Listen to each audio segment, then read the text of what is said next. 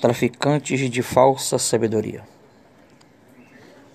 Em virtude da vitória dos gregos sobre as persas, ao tempo de Alexandre o Grande, Atenas assumiu o domínio sobre o mar Egeu.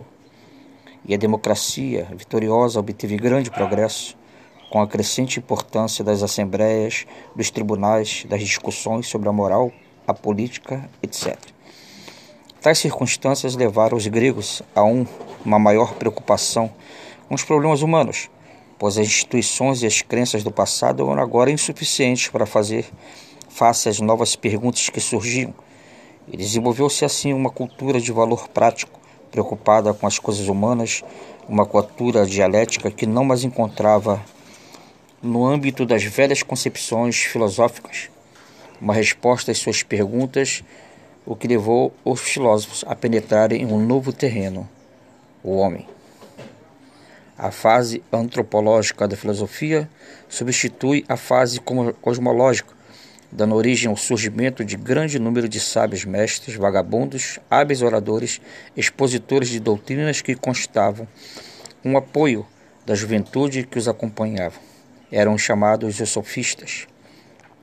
Esses sábios eram muitos admirados por todos que lhe pagavam para que lhe ensinasse a arte de argumentar e de discutir não formavam propriamente uma corrente, pois havia entre eles todas as tendências.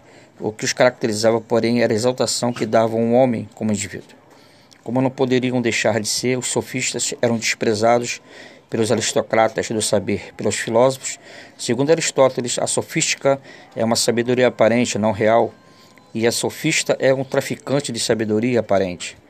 Sendo a sofística mais uma atitude de espírito do que uma doutrina, seus adeptos eram aparentemente os continuadores e os discípulos dos sábios da geração precedente. O próprio nome sofista, do grego sofia, sabedoria, não possuía em sua origem nenhum sentido pejorativo, mas esses retóricos de uma fé, como Platão os chamou, na realidade deferiam essencialmente dos verdadeiros filósofos, visto que não mais tomavam o objeto a ser conhecido como fim a regra de sua ciência, mas se concentravam nos interesses do sujeito que desejava o conhecimento do objeto.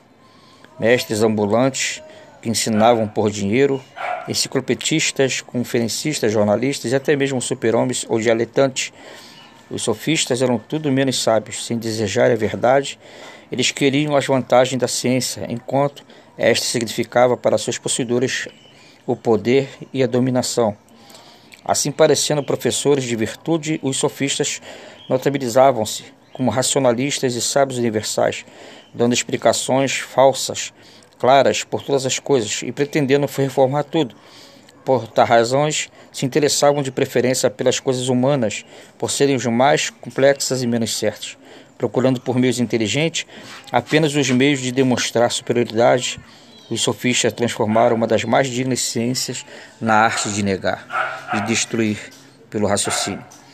Com sua moral maleável, eram capazes de sustentar os prós e os contras com a mesma verossimilhança.